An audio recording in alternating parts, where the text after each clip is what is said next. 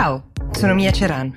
È venerdì 15 gennaio 2021 e questo è The Essential, il podcast che ogni giorno seleziona e racconta per voi notizie dall'Italia e dal mondo in 5 minuti. Ieri vi ho parlato della crisi di governo aperta da Matteo Renzi. Vi do un aggiornamento volutamente asciutto perché non è la materia preferita di questo podcast, quella delle trame politiche che si stanno snodando in queste ore. Sappiamo che Giuseppe Conte si presenterà alla Camera solo lunedì, poteva farlo prima, però si è preso un certo tempo, chiaramente per vedere come si può eventualmente ricomporre una maggioranza. Lunedì ci sarà un voto di fiducia con chiamata nominale per vedere chi c'è e chi invece ha veramente intenzione di far cadere il governo. Confermo che l'ipotesi dell'andare alle elezioni è ancora adesso la più remota in assoluto. In tutto lunedì alla Camera, tra comunicazioni del Premier, dibattito e votazione, occorreranno circa 6-7 ore. Ci sono anche delle pause per la sanificazione dell'aula comprese in queste ore. E queste sono solo una parte delle ore che non verranno dedicate ad altri temi, come l'emergenza sanitaria, per esempio, la campagna di vaccinazione, ma altri ancora. Come vi dicevo ieri, l'Italia ha passato in media l'8% della sua vita repubblicana a sbrogliare, risolvere, sancire crisi di governo, un vizio che non sembriamo aver perso. Anche in America però l'emergenza sanitaria è finita un po' in disparte, specie dopo i fatti di Capitol Hill, l'assalto al Campidoglio a Washington DC, un assalto che Trump ci ha messo una settimana intera a condannare inequivocabilmente. Forse anche la notifica del secondo impeachment a suo carico ha agevolato questa uh, comprensione, questa maturazione. Ecco, le sue parole sono state condanno inequivocabilmente ogni violenza che abbiamo visto la settimana scorsa. La violenza e il vandalismo non hanno posto nel nostro paese, Making America Great Again, che era il suo slogan, ricorderete, è sempre stato un incoraggiamento a difendere, tra le altre cose, la legge e le nostre forze dell'ordine. Nessun mio vero sostenitore potrebbe accettare la violenza fisica. Con queste parole esatte eh, il presidente uscente ha voluto sancire la sua condanna. Non è però la prima volta che lo sentiamo fare delle affermazioni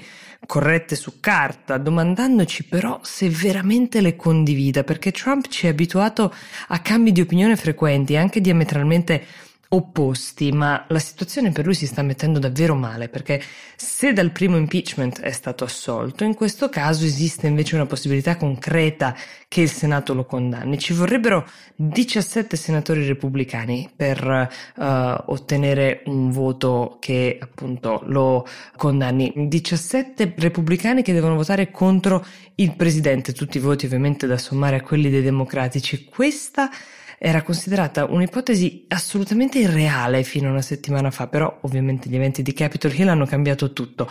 Il leader dei repubblicani in Senato, che si chiama Mitch McConnell, è ufficialmente um, ancora indeciso, non ha ancora espresso un'indicazione di massima anche da dare agli altri suoi senatori, uh, però pare che in privato si sia confidato con diverse persone dicendo che è pronto a far processare il presidente. Sono voci, ma condizionano l'umore dei senatori repubblicani che, come tutto il partito, si trovano davanti ad un bivio molto importante importante per il proprio futuro. Da un lato, un'occasione irripetibile per rinnegare completamente l'amministrazione Trump, trattandola come se fosse stata un bug nel sistema culminato con quelle immagini di violenza della settimana scorsa. Dall'altro, la possibilità è invece metabolizzare in qualche altro modo questo epilogo non proprio edificante e cercare di trattenere anche l'elettorato ancora fedele a Trump per il futuro.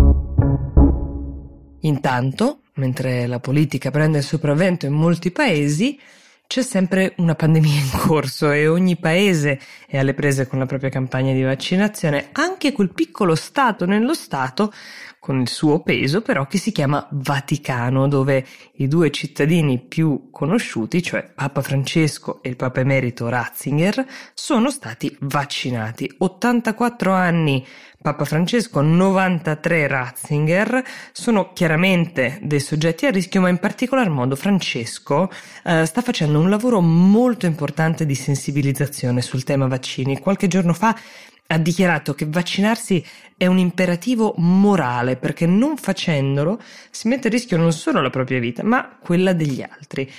È un'affermazione molto importante che sicuramente farà breccia in tantissime persone. Il Papa sta cercando anche di sensibilizzare i paesi più fortunati, più avanzati, quelli che per efficienza e per possibilità stanno ottenendo il maggior numero di vaccini e mettendo in piedi meccanismi efficaci di distribuzione, ad aiutare anche i paesi che faranno e stanno facendo più fatica, vedendo in questa pandemia quasi un'occasione di fratellanza universale e chissà che non possa accadere davvero. Con questa speranza vi auguro una buona giornata e vi do appuntamento a domani.